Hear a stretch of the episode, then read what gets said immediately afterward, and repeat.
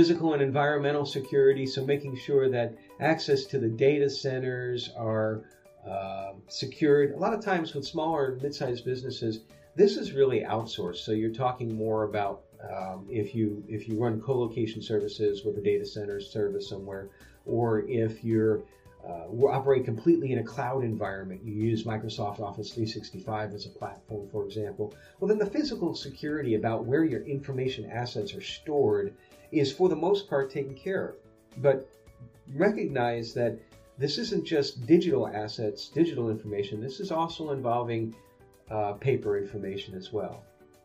Operational security, the two most significant areas here are change management, that changes are properly vetted, um, approved, and followed through and documented, and making sure that the different environments of development, so uh, development, testing, and operational environments are separated so that you wouldn't have the same person who is a code developer develop code and then implement that code in production, because obviously that could open up the door for a developer to put in a backdoor without it being detected. And then there's also other organizational items such as protection against malware, backup, logging and monitoring, vulnerability management. These are all a lot of technical controls that need to be in place for ensuring the security in the environment.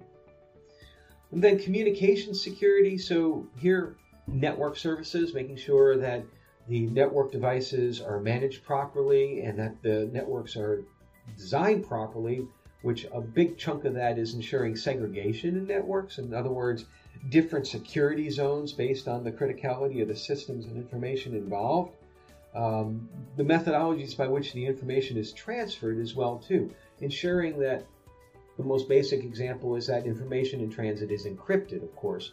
But this also um, goes into um, confidentiality and non-disclosure agreements. So remember, you're talking about information exchange. It's not just a technical control that we're thinking about here, but this is uh, ensuring that when you share confidential information with partners, that there is that protection behind it, that there's at least this agreement in place that says that, hey, we have agreed to keep this secure.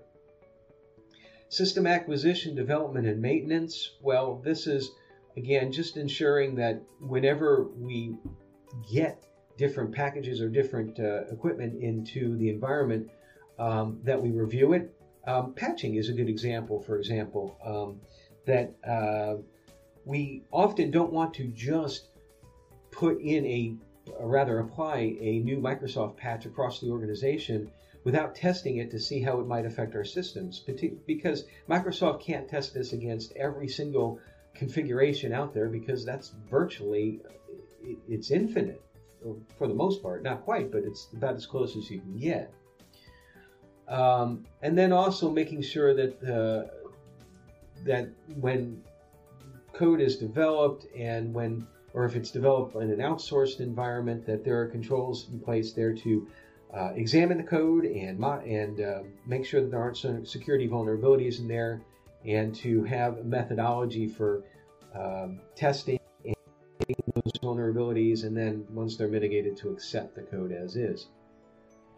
Supplier relationships, third-party relationships. Again, this kind of dovetails with how we have so many instances nowadays of uh, small and mid-sized businesses using um, outsourced data centers and um, other other outsourced elements such as Office three sixty-five. And so you need to make sure that they're taking care of your data when it's in their possession, because even though they are possessing the data, uh, even if they don't have access to it, they are possessing it.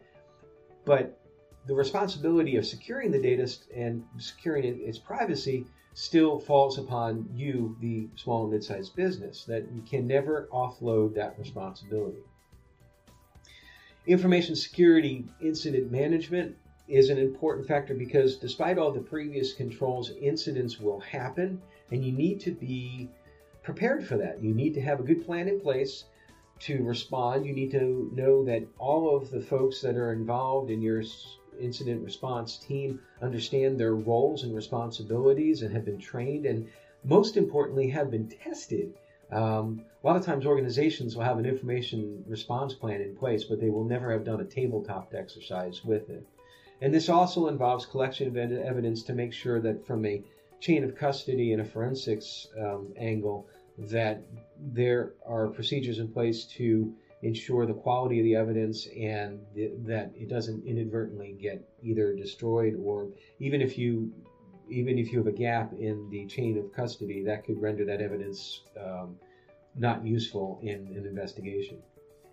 And then information security aspects of business continuity management, because there are some aspects with regards to business continuity. Business continuity, for the most part, is a business issue. It's not an I T issue. It's not uh, an information security issue, but there are I T and security aspects. So the I T aspect of it typically is disaster recovery.